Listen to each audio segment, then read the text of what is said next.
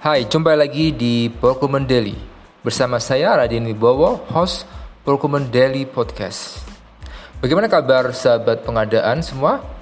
Ya, semoga sehat selalu dan tetap dalam lindungan Allah Subhanahu wa taala. Alhamdulillah, dengan kode dan iradah Allah Subhanahu wa taala, hari ini uh, kita masih diberi kesempatan kesehatan untuk bersilaturahim melalui kemasan Trouble Ilmi untuk mencoba menggali, uh, mempelajari, membahas hal-hal tentang pengadaan.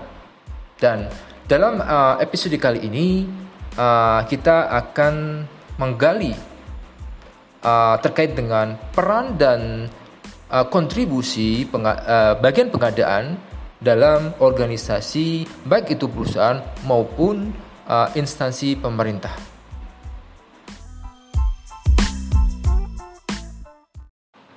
Oke, kita lanjut aja langsung uh, menggali lebih jauh tentang peran penting dan kontribusi pengadaan di lingkungan organisasi baik itu uh, perusahaan sebagai uh, organisasi komersil, profit, dan uh, instansi pemerintah sebagai organisasi uh, non-profit. Ya, kita sebut dengan non-profit karena pemerintah adalah mempunyai tanggung jawab untuk memberikan pelayanan kepada masyarakat. Oke. Dalam organisasi, baik perusahaan maupun instansi pemerintah, anggaran pengeluaran dibagi menjadi tiga bagian. Oke, yaitu pertama, pengeluaran kewajiban internal organisasi kepada karyawan yaitu berupa gaji, tunjangan dan lain-lain. Ya, masing-masing perusahaan uh, rate-nya mungkin beda-beda ya. Uh, ada yang 2%, ada yang 3% sampai dengan 5%. Atau bahkan ada yang 10% untuk uh, pengeluaran kewajiban internal organisasi kepada karyawannya. Kemudian yang kedua adalah pengeluaran kewajiban eksternal organisasi meliputi biaya finansial. Biaya finansial uh, ini lebih ke arah uh, kos yang dikeluarkan perusahaan karena akibat dari pinjaman yang dilakukan oleh perusahaan kepada pihak pemberi pinjaman baik itu bank maupun uh, sumber pendanaan lain. Oke, okay, kemudian uh, kewajiban pengeluaran eksternal berupa asuransi. Kemudian lagi ini uh, CSR, bansos dan lain-lain. Dan yang ketiga adalah pengeluaran untuk pengadaan barang dan jasa. Ya. Untuk poin uh, satu dan dua tidak kita bahas karena tidak terkait dengan uh, bersinggungan dengan pengadaan dan kita akan lebih mendalam, menggali lebih dalam uh, poin ketiga yaitu pengeluaran untuk pengadaan barang dan jasa. Berdasarkan hasil penelitian yang dilakukan oleh lembaga konsultan di luar negeri yang bernama Purchasing Procurement Center, setidaknya ada dua, dua hasil temuan yang dapat menggambarkan bahwa peran dan kontribusi procurement dalam organisasi baik perusahaan maupun instansi pemerintah sangat vital terutama dalam mendukung pertumbuhan perusahaan dan keuntungan organisasi. Dua hasil temuan itu antara lain yang pertama bahwa persentase dari total pengeluaran organisasi baik itu perusahaan maupun instansi pemerintah dikelola dan dikontrol oleh pengadaan yaitu sebesar kisaran 58% sampai dengan 82%. Oke, jika kita melihat dari kisaran persentase di atas, uh, kita bisa menilai ini sangat variatif. Uh, maka kita bisa memahami bahwa kondisi tiap organisasi itu berbeda-beda yang kurang lebih dipengaruhi oleh dua hal yaitu yang pertama uh, pengeluaran dipengaruhi oleh pengeluaran kewajiban internal organisasi kepada karyawan yang sangat besar. Ini biasanya terjadi di instansi pemerintah yang mana jumlah pegawai pemerintah sangatlah besar karena bertujuan untuk pelayanan umum kepada masyarakat. Yang kedua, yang disebabkan pengeluaran kewajiban eksternal organisasi berupa biaya pembiayaan yang sangat besar akibat hutang atau pinjaman kepada pihak bank atau pihak pendanaan yang lain. Kemudian hasil temuan yang kedua yang menyatakan bahwa Prokumen mempunyai peran peranan dan kontribusi yang sangat besar dalam organisasi adalah bahwa penurunan biaya total cost ownership yang dihasil yang dihasilkan oleh procurement dalam pengadaan ya kisaran 1 sampai 2% dari total anggaran pengadaan merupakan bagian dari bottom line atau uh, profit perusahaan. Jika melihat dari rate-nya 1 sampai 2% itu uh, kita melihat sebagai angka yang kecil. Tapi jika dalam suatu perusahaan itu anggaran dalam pengadaan itu uh, sangat besar, bernilai uh, ratusan miliar atau triliunan, uh, 1 sampai dengan 2% dari angka itu adalah sangat besar bagi perusahaan. Oke. Okay? Dan untuk mencapai uh, penurunan angka tersebut, penurunan biaya oleh bagian procurement dilakukan dengan beberapa cara, antara lain sebagai berikut. Yang pertama, uh, upaya untuk menekan atau memangkas biaya operasional pengadaan, uh, yaitu usaha menekan biaya operasional pengadaan antara lain uh, meminimalisasikan jumlah paket, uh, namun nilai paketnya besar atau uh, kita sebut dengan konsolidasi. Kemudian proses pengadaan cepat, namun tetap berdasarkan kaidah terpercaya dan accountable, transparan. Oke. Okay? Dan kemudian kurangi tender. Tender hanya untuk item-item yang strategik saja. Untuk item-item yang non-critical dan leverage cukup menggunakan metode pengadaan langsung, yaitu uh, pengadaan dengan metode perbandingan harga dari tiga atau lebih dari pelaku usaha. Oke, dari uh, upaya uh, menekan uh, biaya operasional tadi, nilai cost saving yang dihasilkan uh, nilainya atau angkanya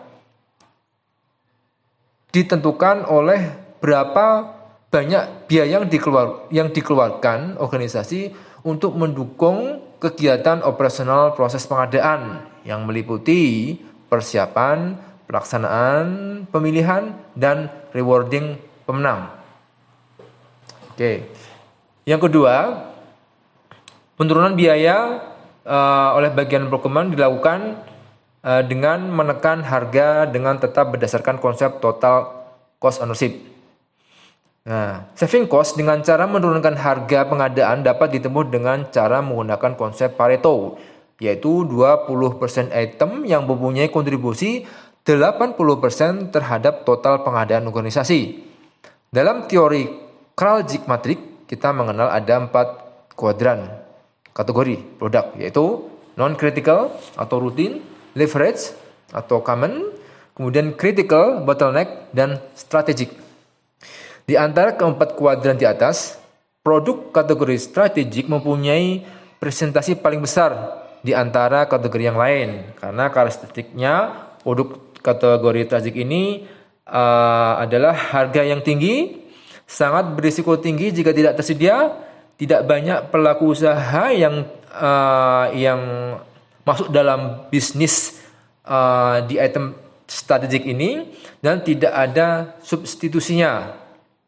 Ya, jadi untuk item atau produk kategori strategik ini mempunyai nilai yang persentase yang sangat tinggi dari total uh, anggaran pengadaan di organisasi dan risikonya juga besar. Dan apabila tidak tersedia baik itu jumlah kualitas maupun waktu yang sesuai ditentukan maka akan berisiko uh, tinggi terhadap operasional perusahaan.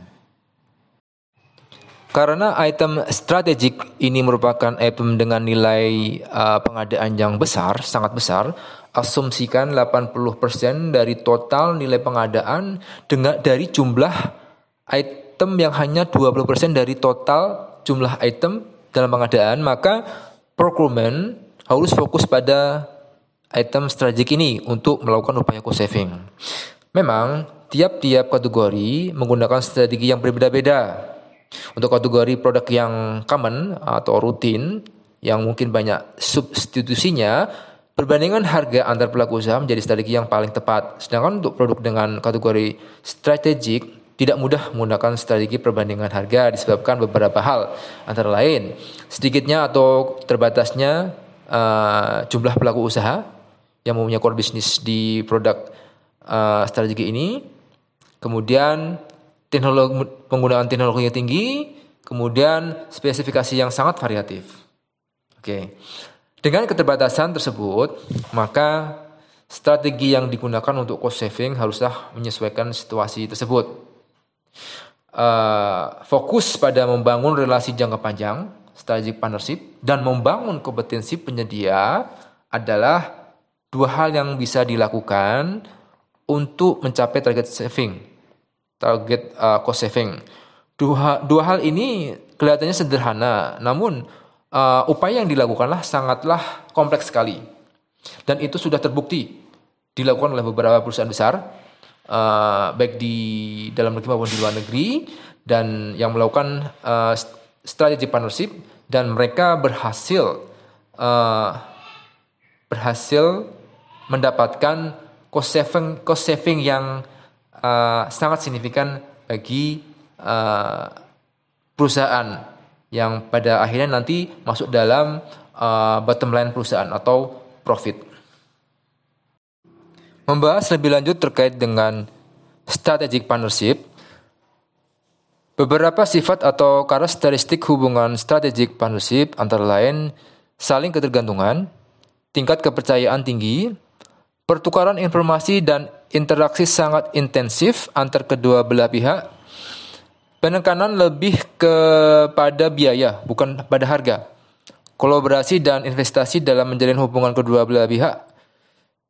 Semua sifat tersebut di atas apabila berhasil dilaksanakan maka akan memberikan benefit bagi kedua belah pihak dalam jangka waktu yang panjang atau berkesinambungan. Dengan kata lain bahwa hubungan bisnis dengan waktu yang panjang long term bukan opportunistic filosofi merupakan suatu upaya untuk memaksimalkan benefit bagi kedua belah pihak untuk jangka yang panjang. Kepercayaan, loyal, loyalitas, serta dapat diandalkan adalah modal utama dalam hubungan strategic partnership. Salah satu contoh Studi kasus terkait dengan strategic partnership adalah antara perusahaan Toyota dengan suppliernya. Terhadap strategic supplier, perusahaan Toyota secara aktif mengajak suppliernya untuk melakukan kegiatan yang lebih mendalam untuk menuju pertumbuhan bisnis kedua belah pihak. Kegiatan kolaborasi itu berupa riset dan pengembangan, riset and development. Dalam kegiatan riset dan development, peran perkuman adalah sebagai pemimpin dalam hubungan dengan para supplier yang mengkoordinasikan komunikasi lebih lanjut antara supplier dengan divisi-divisi terkait di internal perusahaan. Divisi itu meliputi R&D, QA, bagian delivery, dan manufacturing. Setiap divisi mempunyai kepentingan yang berbeda-beda. Oleh karena itu, procurement akan menyusun suatu pertemuan antara supplier dengan divisi-divisi terkait untuk mereview ide-ide usulan inovasi yang telah diusulkan oleh supplier. Dari ide-ide tersebut, dari ide-ide inovasi tersebut akan diterjemahkan ke dalam cost reduction initiative melalui rekayasa nilai atau analisa nilai. Analisa nilai. Namun tetap mempertahankan standar perusahaan yang merupakan pondasi kualitas dan tahan dan daya tahan produk-produk perusahaan Toyota. Oke, sahabat pengadaan, Uh, untuk pembahasan peran dan kontribusi pengadaan cukup di sini dan semoga memberikan manfaat kepada uh, sahabat-sahabat uh, semuanya. Oke, okay? Sampai jumpa di episode selanjutnya. Salam pengadaan.